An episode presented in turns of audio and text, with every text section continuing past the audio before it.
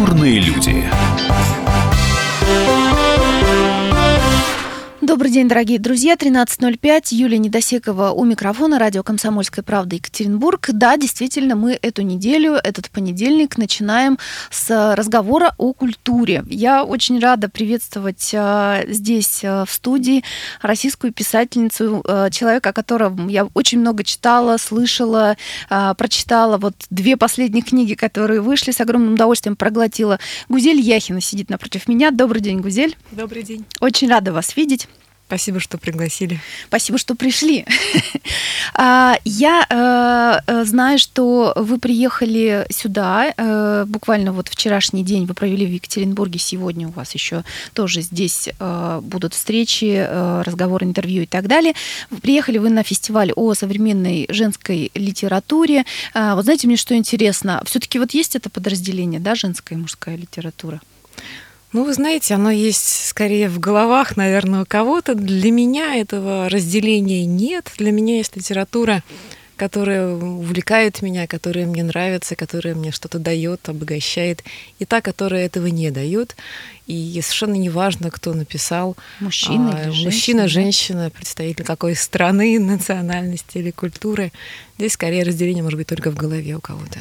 Я все-таки представлю на всякий случай. Мне кажется, а, Гузель должны в нашей стране знать все. Вот у меня есть такое ощущение. Но на всякий случай все-таки а, я скажу о том, что у нас в гостях российская писательница, автор а, двух замечательных книг. Э, книг «Зулиха открывает глаза» и «Дети мои», э, лауреат многих литературных премий.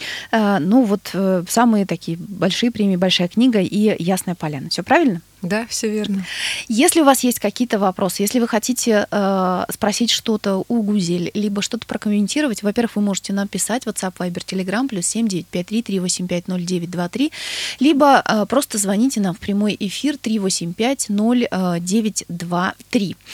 Э, ну что, вот э, хотела, Гузель, спросить вас. Э, вчера у вас была встреча, да, в библиотеке Белинского. Замечательная совершенно встреча в библиотеке Белинского. Я слышала, я, к сожалению, на ней не была, но э, была моя близкая подруга, такая большая книга-чейка, любительница чтения хорошего, и она была вообще в восторге и писала мне, а, что встреча прошла совершенно потрясающе, когда я сказала о том, что вы придете ко мне на интервью, она сказала, что она мне вообще завидует, да, я даже сама себе завидую в этом смысле. А, а вот э, все-таки можете сказать, о чем вас вчера спрашивали на встрече нашей екатеринбуржцы? Ух, было очень много вопросов, очень разных вопросов обо всем, и о творчестве, о творческом процессе, о том, как он происходит, и о каких-то корнях, а, вдохновении для истории, об историческом романе, почему именно историческая тема, почему именно ранние советские годы, о личном, о ребенке, обо всем, что хочешь, обо всем успели поговорить. Могли бы говорить, наверное, и дольше, но просто время было уже ограничено, поэтому вот э, пообщались всего два часа. А у вас есть какие-то табу в разговорах э, с людьми, не только вот в публичном, ну, вообще, в принципе, есть какие-то темы, которые вы стараетесь не поднимать? Если мы говорим о публичном, то, конечно, я не очень охотно разговариваю о политике, просто я не политолог, и не считаю, что я могу как-то высказываться много об этом. Я никого не а, ругаю принципиально. Я высказываюсь всегда очень охотно о том, что мне нравится, а о том, что мне нравится, предпочитаю молчать. Ну и я не очень распространяюсь, конечно, о личной жизни. Все, что считаю нужным рассказать, есть в Википедии. Так что, в общем-то, вот так. Здесь нужно держать, мне кажется, эту границу, которая все-таки э, защищает тебя чуть-чуть так что вот эти, наверное, есть, ну, табу не табу, но некие ограничения. А обо всем остальном я с удовольствием рассказываю и делюсь мыслями. Да, знаете, недавно э, у нас есть такая программа на радио «Комсомольская правда» Екатеринбург, называется она «Не детский разговор». Мы разговариваем на самые разные темы, абсолютно там, ну, нет каких-то прям конкретных, вот об этом говорим, об этом нет, и мы говорим с подростками. И э, это, надо сказать, э, совершенно потрясающие, интереснейшие собеседники, и я очень люблю вот именно эту программу. И э, у меня как-то были два э, молодых человека в студии здесь они как-то очень стеснялись и боялись вообще говорить. Ну, бывает же всяко, да, люди приходят, ну, попадают в разные ситуации. Я задала им вопрос, откуда они вообще берут новости. Ну, то есть как-то они там с интернетом имеют взаимоотношения, не знаю, социальные сети, там, новостные какие-то агрегаторы, что-то еще. Они мне сказали, мы, э, это к вопросу о том, что вся личная жизнь в Википедии, да, они сказали, мы берем новости из Википедии.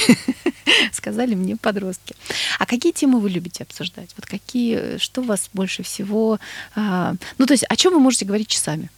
Часами я могу говорить о своих романах, о своих книгах, э, двух. Э, о первом «Зулиха открывает глаза» и о втором романе «Дети мои». Но это то, о чем я предпочитаю рассказывать, э, просто потому что я могу об этом говорить достаточно компетентно. Об остальных темах, пожалуй, меньше. А, насколько я, опять же, из Википедии знаю, а, вы пишете очень давно, э, ну, буквально с детства, да, какие-то, в общем, а, сценарии, тексты, какие-то творческие измышления у вас вообще было вам свойственно, как говорит Википедия, с самого детства. Но вот по большому счету, да, вот так широкой публике вы знакомы по пока двум книгам, да, это «Зулиха» и «Дети мои». Как вы думаете, вот почему они так выстрелили? Как автор, вот скажите, в чем секрет их успеха? Я старалась в обеих э, книгах э, построить историю на нескольких уровнях, и главное для меня было скорее все же это не рассказать об исторических событиях, потому что оба романа исторические. Первый рассказывает о раскулачивании, кулацкой ссылке, о жизни такого ссыльного поселения на Ангаре в 30-е и 40-е годы, а второй роман рассказывает о немцах Поволжья, о республике немцев Поволжья. Так вот, мне хотелось не исторический роман сделать все же больше, а роман о человеке, чтобы вот эта тема человеческая, тема психологическая, тема метаморфозы личности, чтобы она была все же на первом плане, и поэтому для меня первый роман, он все-таки не о татарке, раскулаченной в январе 30-го года mm-hmm. из глухой татарской деревни, отправленной в Сибирь на берега Ангары, это все-таки роман о женщине. Роман о женщине, которая внезапно получает вторую жизнь, и эту вторую жизнь проживает. Роман о женщине, которая делает очень длинный путь, не географический, хотя географический тоже, но путь личностный, путь от такой забитой совершенно полуслужанки, полурабыни с ночным горшком в руке до самостоятельной женщины с ружьем в руке вместо этого горшка. Вот это мне было интересно больше в первом романе, и об этом я старалась большей частью рассказать. А во втором романе точно так же мне хотелось на материале этнографическом, историческом рассказать все же о человеке, не о немце советском, угу. учителе немецкой словесности, а все же об отце который учится любить, об отце, который сначала не умеет любить совсем, а позже через любовь к женщине учится любить своих детей, приемных детей. Я напомню, телефон прямого эфира 3850923, либо WhatsApp, Viber, Telegram, плюс 7953 3850923. Вы можете нам писать, звонить и задавать свои вопросы. Э, ну, вообще, э, это такое общее место, много уже об этом, конечно же, э, говорили, но все-таки я спрашиваю для наших слушателей в том числе, а, я же правильно понимаю, что есть автобиографические, скажем так, моменты, в, ну, как минимум, в Зулихе? Нет, роман не биографический, он вдохновлен судьбой бабушки, но все же бабушка моя, если уж говорить о каких-то таких истоках романа, бабушка скорее это не Зулейха, не главная героиня, а все-таки ее сын Юсуф. Потому что бабушка была ребенком, когда ее отправили вместе с родителями на Ангару, и бабушка выросла вот в этом таежном поселении, и там получила многое, что не могла бы получить у себя на родине в татарской деревне. Она получила там прекрасное образование, она получила там русский язык, подзабыв, кстати, татарский, и потом всю жизнь а, преподавала русский язык татарским детям в деревенской школе. И точно так же Юсуф в романе получает очень многое от тех людей, кто оказывается с ним волею судьбы на поселении. Поэтому в чем-то моя бабушка это Юсуф, а остальное в романе Зулиха открывает глаза вдохновлено все же судьбами других mm-hmm. раскулаченных и переселенных, мемуары которых я читала.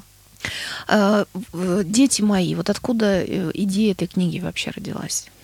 Очень хотелось написать о немцах по Волжье на самом деле, потому что немцы для меня народ близкий. Я по специальности, по первому диплому учитель немецкого языка, и всю жизнь я работала mm-hmm. в Германии с немцами. А по Волжье это моя родина, я выросла на Волге, поэтому вот в этой теме немцы по Волжье сошлось очень важное для меня. К тому же рассказать о ранних советских годах мне очень хотелось. И вот на стыке этих всех интересов и появился роман «Дети мои». Другое дело, что сначала мне хотелось о депортации рассказать и сделать роман о 41 годе, когда немцев сослали, выслали из родных, ставшим им uh-huh, родными земель. Но потом я поняла, что, конечно, нужно рассказывать о другом, нужно рассказывать о том, что было до, потому что о депортации мы знаем довольно много, а вот о том, что это был за мир немецкого Поволжья мы практически не знаем. И вытащить этот мир из забвения очень захотелось. Гузель Яхина, э, российская писательница, э, обладатель э, многих хороших литературных премий, человек, который написал две потрясающие книги, которые я лично проглотила просто залпом. Здесь у меня в студии, и мы вернемся буквально через две минуты, а вы пока, пожалуйста, готовьте ваши вопросы.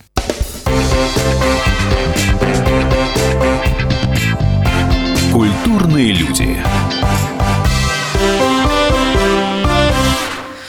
Дорогие друзья, мы продолжаем разговор э, с российской писательницей, автором э, романов «Зулиха открывает глаза» и э, «Дети мои» Гузель Яхиной. Если вы хотите что-то прокомментировать, пожалуйста, звоните нам 385-0923. У вас есть уникальный шанс это сделать в прямом эфире в WhatsApp, Viber, Telegram, плюс 7 953 385 0923.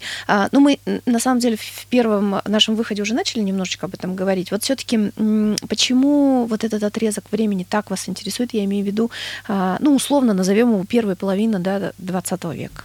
Да, ранние советские годы. Действительно, что бы я ни начинала писать, как-то я все время к тем годам склоняюсь, туда, туда меня все время прибивает. И даже вот в романе «Зулиха открывает глаза» изначально был задуман пласт современный. А, мне хотелось рассказать историю и крестьянки Зулихи Раскулачиной в Сибирь, и ее правнучки, которые расследуют судьбу бабушки. Но потом этот пласт был вырезан, но из романа он не очень-то получился. То есть получается пока писать о том, что было действительно почти сто лет назад. Это время очень тяжелое, это время очень жестокое, и при этом это время полное энтузиазма, полное каких-то надежд, полное надежд, которые не сбылись. И вот это вот сочетание такого живого и мертвого, да, вот этих вот всех чаяний, всех стремлений, а, и одновременно крови, и одновременно трагедий больших. Вот это вот сочетание нераз... неразрывное, оно, конечно, необыкновенно меня волнует. И бабушки дедушки сыграли, конечно, очень большую роль в моей жизни. Мне очень интересно заглянуть туда, заглянуть во время их молодости, их юности, их детства, чтобы понять, что их определяло тогда. И я понимаю, что эхо тех событий, оно, конечно, есть и в нас тоже. Поэтому для меня это такая попытка заглянуть и в жизнь своих близких, о которых я пока не очень много знаю все равно, и в какой-то мере заглянуть в себя. А, вы знаете, вот э, как-то некоторое время назад, э, ну, я смотрела и фильм, и читала книгу «Подстрочник» э, а, про Лилиану Лунгину, и там у нее была такая фраза замечательная, которая вот настолько, настолько у меня отложилась в голове, она говорила о том, что она согласилась вообще на всю эту историю, да, а, ну, рассказать о своей жизни, вот сделать какой-то такой биографический такой экскурс в свою жизнь. А, сказала так, что я хочу, а, ну, как бы на примере своей жизни показать молодым людям, вы знаете, так много отчаяния в последнее время наблюдаю я в молодых людях, сказала Лилиана. И я очень хотела бы сказать, что не надо отчаиваться. Иногда жизнь складывается таким образом, и это мой опыт подтверждает, что полная безысходность вот может быть, да, и как бы ситуации могут быть разные, но а, все может измениться, и а, не нужно думать, что вот если сейчас это так, то это будет так всегда, и, возможно, а, многие ситуации в твоей жизни сложатся таким образом, что а, жизнь повернется по-другому, и не нужно отчаиваться. Вот у вас, по сути дела, и в первой книге, да, и во второй, э, это жизнь, ну, таких маленьких людей, да, казалось бы, совершенно незаметных, которые попадают э, в такой водоворот э, истории, скажем так, да, и, в принципе, они могут быть перемолоты вот этим водоворотом, и никто даже про них особо не вспомнит, но это ведь не э, говорит о том, что человек не чувствует, там, боль человеческой души, она настолько может быть велика, что просто, я не знаю, затмить вообще весь мир даже маленького человека, который, в общем, никому не известен. Вот э, э, скажите, пожалуйста, согласны ли вы э, вот с Лилианой, и, может быть, вы, у вас есть какой-то свое э, пожелание, да, ну, потому что вы написали две потрясающие книги, которые действительно, ну, вот я прям перебираю в голове там многие фразы и так далее из, из этих книг. А, какое-то э, вот какое-то свое собственное высказывание у вас есть на эту тему, потому что действительно отчаяния много вокруг в последнее время, очень. Ну, знаете, я всегда, всегда, у меня всего две книги. Когда я писала обе книги, в самом начале я ставила себе даже такую творческую задачу написать не тягостно. Вот мне казалось, что это очень важно. У вас получилось. Я понимаю, что это тяжелые темы. Я понимаю, что, к примеру, второй роман «Дети мои», он написан на раннем советском времени. Я старалась в нем показать всю эту вкусность этого мира, яркость этого мира немецкого Поволжья, все эти интересные какие-то моменты их традиции, их а, быт, их сказки, их пословицы, очень смешные суеверия. Я это все старалась показать, и я понимаю при этом, что, конечно, читатель листая страницы, прочитывая страницы а, вот об этом интересным, веселым, сказочным, тем не менее, всегда держит в голове 41 год. Да. Мы понимаем, да, что правда. вся эта варка арбузного меда и заваривание степного чая и какие-то смешные моменты, которые происходят в колонии немцев, положат, что все это весь этот мир, он будет смыт, он будет уничтожен, вот буквально совсем скоро, через несколько лет его не станет, что все это станет уже историей. И от этого мира практически ничего не останется в сентябре, в начале сентября 41 года. Я это все понимала, и поэтому я намеренно в обеих книгах искала те моменты, которые могли бы высветлить повествование и сделать его все же наполненным любовью, наполненным светом. Мне очень хотелось, чтобы у читателя после завершения чтения все-таки осталось такое светлое а, ощущение, чтобы послевкусие не было чересчур горьким. Мне казалось, что это важно, потому что действительно я с вами согласна, очень много вокруг и тяжелого, и очень много отчаяния. Наверное, книга, она может дарить сочетании того и другого она может дарить а, разговор на серьезную тему, все-таки которая не заканчивается беспросветностью, а который все-таки показывает в конце туннеля ну, хоть какой-то лучик света. А, вот смотрите, а, повествование да, ваших э, книг, э, ну, как мы только что это обсуждали, это примерно, да, плюс-минус сто лет назад, ну, то есть это первая половина 20 века, это начало, начало столетия, последнего столетия в а, том тысячелетии. И, по сути, мы сейчас с вами тоже ведь в начале века находимся, да? Я а, поняла, что вы не любите разговоры о политике, но все-таки я вас даже, знаете, вот не с точки зрения там политолога или еще какого, ну, то есть как, как, какого-то профессионального да, мнения, просто хотела бы спросить как а, а, современника, да, как человека, который точно так же проживает свою жизнь, как все мы вот в начале а, 21 а, века. А, как вы считаете, вот у нас сейчас все-таки мы в самом начале, это стартап, либо это продолжение, либо это, я не знаю, окончание вообще какого-то периода, вот по вашим ощущениям?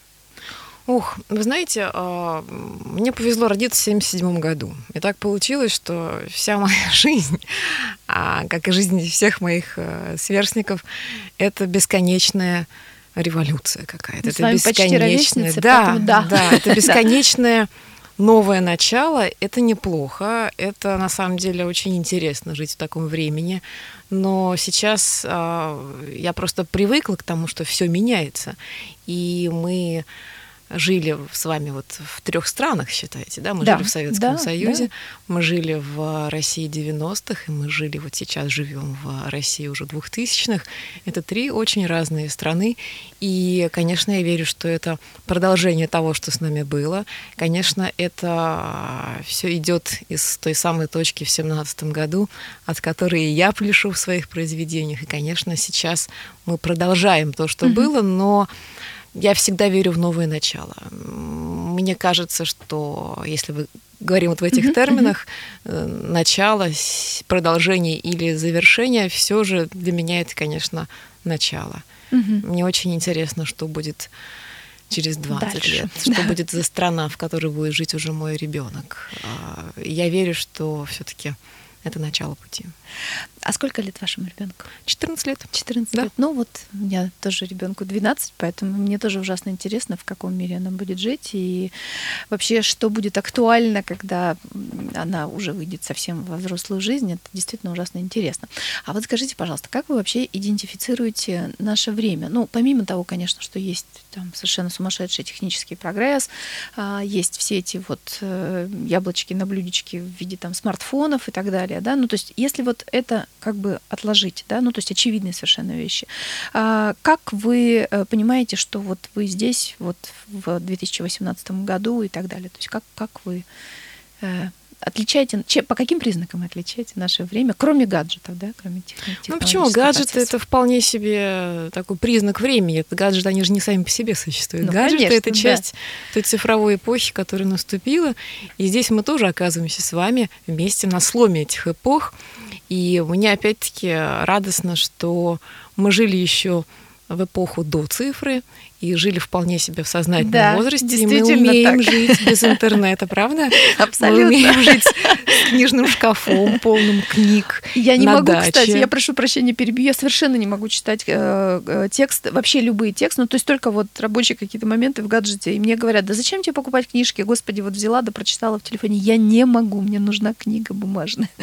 Нет, я читаю в электронном виде спокойно, я себя приучила к этому, но тем не менее мы умеем жить без этого, и мы совершенно спокойно себя ощущаем, но при этом мы умеем жить и в эпоху цифровую тоже, в эпоху интернета тоже. И вот этот вот слом, который накладывается на универсальные люди. слова, это тоже жутко интересно, правда? То есть мне очень интересно жить. Мне кажется, мы проживаем какое-то невероятное количество жизни. Вот вы этот наш отрезок времени, там, с 70 какого-нибудь года и дальше. Это действительно время сломов, время перемен. И вот на этой границе всех этих временных отрезков мы как-то вот переползаем постепенно из одного мира в другой или стремительно перекатываемся, уж не знаю, как лучше сказать. Но для меня это, конечно, время перемен. То есть я ощущаю себя всегда, всю жизнь, вот мне сейчас 41 год, живущий в постоянном изменении, живущий в постоянном развитии. И мне очень интересно это развитие. Мне очень интересно вот катиться на этой стремительной машине вперед и дух захватывает от того, что будет за поворотом. А как вы, кстати, раз уж мы об этом заговорили, да, вот как, э, ну, почти ровесники, я чуть старше, чем вы, мне 45, а, как мы, э, как, как вы вот относитесь к возрасту, скажите, пожалуйста. Это, на самом деле, для женщин такой больной вопрос после 40 лет. Мне подруге, когда исполнилось 40 лет, я была, ну, я младше ее на 5, вот, и э, потом, когда я уже, в общем, дошла до этого возраста, она мне позвонила и сказала, ну, слава богу, хоть кто-то теперь со мной после 40. Вот как вы относитесь Ну, здесь есть, мне кажется, два способа прекрасно с возрастом уживаться. Способ первый — это просто иметь много разных друзей или близких людей, тех, кто старше тебя. У меня есть подруги, старше меня намного, и поэтому я понимаю прекрасно, что Конечно, а жизнь после 40 совершенно точно существует, она гораздо Только интереснее, чем жизнь до. говорила Это первое, одна. это шутка, конечно. А второе, это серьезнее гораздо, это наши собственные дети, потому что ребенок, он дает совершенно другое ощущение себя, ощущение себя во времени. Это можешь сказать, ах, мне уже 40, какой ужас, а можешь сказать, ах, моему ребенку уже 15, какое счастье. И чем старше становится ребенок, тем тебе радостнее, потому что ребенок взрослеет, ребенок становится сильнее, он все крепче стоит на ногах, и это же радость, это же большое счастье, что вот о, это так. Поэтому, мне кажется, взросление детей это прекрасный совершенно способ не то чтобы мириться, а быть счастливы своим возрастом. Мне кажется, вообще э, дети, и не буду говорить современные дети, вообще, в принципе, ребенок, вот ну, в моем понимании, это человек, который идет дальше, чем ты. Даже когда он совсем маленький, еще там просто в младенческом возрасте, я э, э, для себя сделала открытие, когда у меня только родилась дочь, что я у нее учусь, даже вот когда она еще в младенческом возрасте, потому что это человек другого времени, и она действительно очень многим вещам, на очень многие вещи открыла мне глаза, и я у нее научилась. Ну а сейчас сейчас это, конечно, ну, совершенно даже неоспоримо, когда ей 12 лет, и когда она открывает мир по- по-своему, и я это делаю вместе с ней, мне это ужасно интересно. Поэтому, мне кажется, у нас только впереди все самое интересное. Мы вернемся э, в студию буквально через две минуты. Российская писательница Гузель Яхина э, в студии радио «Комсомольская правда» Екатеринбург.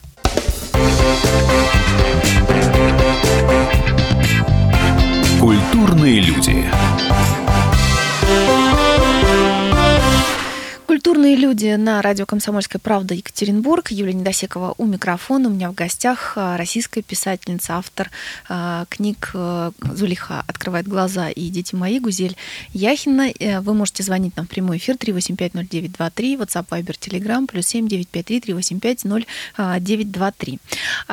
Гузель, вот скажите, пожалуйста, э, опять же, как э, современник мой, наш, какие темы ну, скажем так, в, ну не только в информационном, вообще в мировом да, пространстве вас интересует больше всего сейчас? Какой нерв мира вас больше всего, э, так скажем, отзывается? Вы знаете, я периодически выпадаю из мира новостей. Просто потому, что иначе невозможно писать. И вот это было со мной дважды когда я готовилась, а потом писала роман «Зулиха открывает глаза», вот эти вот три года были для меня практически выпадением из информационного пространства. Три года, да, вы писали? Ну, я писала меньше, но я два года готовилась. Ну, понятно, там, конечно, год там большая писала, чуть, чуть меньше. Но по большому счету три года. Угу. И потом я выключила себя просто силой воли тоже из информационного потока на 20 месяцев, когда я писала «Дети мои». Я вообще ничего не смотрела, никаких новостей, я не читала ничего. Я просто пыталась сделать так, чтобы основная эмоциональная жизнь, что вот этот огонь был внутри, на экране компьютера, если угодно, в голове, в душе, внутри, а не снаружи. Поэтому я периодически выпадаю из новостей и выпадаю из информационного потока полностью, какие-то вещи пропускаю. Но, честно вам признаюсь, это идет даже на пользу, потому что информационный да. поток настолько велик, что он, конечно, да. может смыть тебя и утопить тебя. Поэтому здесь я бы сказала больше не о каких-то злободневных вещах, наверное, не об актуальных темах, не об остро актуальных темах, а все же о каких-то общих моментах. Мне очень больно, не нравится наблюдать агрессию, которая растет. И этот уровень агрессивности, который просто как-то зашкаливает временами, это касается всего агрессивности, межличностной агрессивности, социальной агрессивности, политической. Вот это меня очень волнует, мне это очень не нравится, мне от этого больно. Мне очень интересна тема взаимодействия и уживания разных культур тема мигрантов, тема мигрантов в Европе, тема мигрантов а, в России, в Москве, где я сейчас живу, тема мигрантов в Казани, к примеру. Вот это все, а, это же часть вот этой вот большой общей темы взаимодействия, взаимодействия а, разных людей. Вот это мне очень интересно. Это то, что меня занимает, то, о чем, может быть, хотелось бы написать, если говорить о современности, mm-hmm. но я не понимаю совершенно, как об этом писать. Вот, кстати, сейчас я воспользуюсь э, случаем и скажу, что очень жду фильм, который называется «Айка». Это фильм, снятый Сергеем Дворцевым по сценарию Геннадия Островского. Фильм о женщине-гастарбайтере, киргизской девушки в Москве. Mm-hmm. Вот мне очень интересно, как кино решает такие вопросы, как кино умеет разговаривать на современные темы. Это художественный или документальный? Да-да, это Худож- художественный, художественный фильм. Он сейчас mm-hmm. взял в Канах приз за лучшую женскую роль, насколько я помню. То есть это буквально свежий фильм, он еще не появился в прокате, но вот появится. Вот вопрос, как рассказать о современности, как рассказать вот об этом а, понимании или непонимании людей разных культур, вот это мне очень интересно. А, я знаю, что вы э, долгое время занимались, ну, так немножко уклончиво, я не буду в подробности да, вдаваться, но вот опять же э, в той же Википедии да, написано, а, что вы долгое время занимались, э, работали в сфере маркетинга, да, а, а потом занялись любимым делом, ну, которое было с вами всегда, но просто, в общем, вы в него погрузились. Вот скажите мне, как человеку, который на самом деле находится на том же самом этапе, вот на котором были когда-то вы, да, я сейчас вот в 45 лет наконец-то поняла, что я хочу заниматься исключительно только тем, что я люблю, что мне доставляет удовольствие и что я могу отдать по крайней мере, вот ту энергию, которую я получаю, чувствую внутри. А, но это сложный период, когда ты переходишь от того, что ты привык делать, от того, что ты э, знаешь, за что тебе платят деньги, да, к чему-то любимому, а, чем ты вообще-то тоже хотел бы, наверное, зарабатывать, но ты пока не имеешь каких-то материальных дивидендов. Вот как пережить этот период, скажите мне? Здесь, наверное, дело просто в некой зрелости, которая в конце концов тебя настигает, и ты понимаешь, что либо так, либо либо иначе. Вот здесь уже это развилка, которая просто бьет тебя в лоб, и ты должен идти либо направо, либо налево. Эта развилка называется зрелость, по-моему. Поэтому ты доходишь до нее в какой-то момент, неважно, сколько тебе лет, у кого-то это наступает в 20 лет. И это счастливые люди совершенно, которые выбирают себе дорогу Ох, и по ней идут правда, всю жизнь. Да. А у кого-то это случается гораздо позже. Кого-то действительно это все настигает а, в 30, а, в 40 лет. И вот а, действительно я какие-то долгие достаточно годы успешно занималась другими вещами, но потом просто пришло понимание того, что жизнь конечна, понимание того, что необходимы некие новые смыслы, и необходимо, ты сам совершенно согласна о слове «давать», да, то есть хочется что-то дать, пусть то немного, что ты можешь, но все таки дать, и вот вопрос, где это сделать, как это сделать, вот с этими вопросами пришлось какое-то время пожить. Период мучительный, никакие советы здесь не помогут. Я считаю, что сейчас я просто сотрясаю воздух, рассказывая о каких-то совершенно банальных вещах. Но тем не менее, когда этот период настанет, э, этот период турбулентности, он будет длиться, наверное, долго, он длится, эти кризисы возрастные не длятся достаточно долго. И пускай это будет, любой кризис, это, конечно, всегда переход на новый уровень. Поэтому никак не справляться, жить в нем, а потом, когда наступает время, просто идти дальше. Вот и все. Никаких советов здесь быть других не может. А, немножко хочу про э, язык поговорить, и в частности э, про ваш опыт э, взаимодействия с проектом «Тотальный диктант». О, да. А, кстати, вот сейчас буквально сегодня видела новость, не успела еще вчитаться да, и понять, а, что к чему, но по слухам, вроде как «Тотальный диктант» даже должны писать вот в Екатеринбурге. Боюсь соврать, вот только что новости. Здорово. Да, видела. Если такое случится, это реально очень интересно. По поводу «Тотального диктанта». Вот вы сразу это предложение приняли? Это для вас Мгновенно. интересно было, да, сделать? Было жутко интересно. Было совершенно непонятно, что это такое. Я не представляла себе совершенно, сколько это займет времени, сколько это займет сил. Я счастлива, что все это было. Это необыкновенный совершенно опыт. В первую очередь, конечно, люди, которых я повстречала, очень разные, вдохновленные, объединенные этой идеей. Это же волонтеры в основном. Ну да. Это же проект угу. волонтерский совершенно. А, в первую очередь люди, конечно, а во вторую очередь просто интересно было посмотреть, как это работает заглянуть изнутри вот в эту огромную, не знаю, как ее правильно назвать, это организм, наверное, да, который живет, называется тотальный диктант. Он, конечно, руководится людьми определенными, но тем не менее это очень такая живая материя, которая развивается невероятными темпами. Вот этот вот проект, движение, может быть, движение его правильно назвать. Ведь оно э, растет в том числе и потому, что это очень нужно, что люди этого очень хотят. Никакая инициатива сверху не может так быстро развиваться, просто взрываться, да, вот так стремительно, раз, и за 15 лет а, из крошечной локальной акции до вот такого а, ну, не знаю, мирового какого-то движения, потому что люди же диктант пишут по, по всей по всему земному шару. Поэтому было очень интересно с этим соприкоснуться, быть частью этого. Было необыкновенно волнительно, конечно, писать текст, понятно, но ну, жутко интересно. Я так счастлива, кстати, что Павел Басинский будет автором «Тотального диктанта» будущего года. Мне кажется, лучше было невозможно придумать кандидатуру. Ну вот это, знаете, совершенно прекрасная, на мой взгляд, одна из просто лучших, э, скажем так, пиар-акций в нашей стране. Это вот просто я снимаю шляпу, и я считаю, что это просто чудесный мегапроект, который вообще только мог с нами случиться именно в плане, э, скажем так, продвижение нашей культуры, нашего языка, нашей современности, э, людей, которые занимаются языком, да, которые, которые погружены в это. Ну, вот тут вообще все звезды, мне кажется, сошлись, и это действительно очень здорово. А у нас чуть-чуть времени осталось, буквально три минуты. Я, конечно, такой глобальный вопрос вам приготовила, но мне все равно ужасно интересно. Вот что сейчас, по вашему мнению, происходит, в принципе, с родным языком? Кстати, э, вот вы какой язык считаете родным? У меня два родных языка. До трех лет я только по-русски говорила и... О, извините, только по-татарски говорила. Это, конечно, мой родной язык. Другое дело, что после трех я переключилась на русский.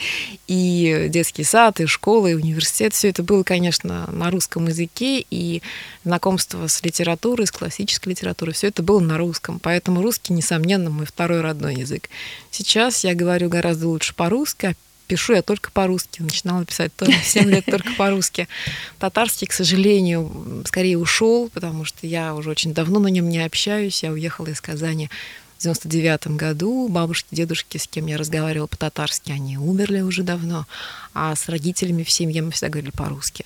Поэтому, а, в общем-то, два родных языка, две ноги, если угодно, на которых я стою, правая и левая русская Хорошая культура, татарская культура. Это, конечно, это очень здорово. Я рада, что это так. Все-таки это такое ощущение на границе, оно очень многое дает, и в нем огромное количество преимуществ. Ну вот язык, если говорить, допустим, про русский язык, много сейчас, да, споров э, по поводу того, что с языком происходит. Кто-то говорит, господи, он умирает, русский язык умирает, он очень много всяких э, там заимствований и компьютерного языка и так далее. Но вот мне лично кажется, что это все-таки э, некое развитие, я не знаю, вза взаимодействия разных, э, разных структур, разных пластов культуры, жизни, образования там, и так далее. А вот вы согласитесь с этим или нет все-таки?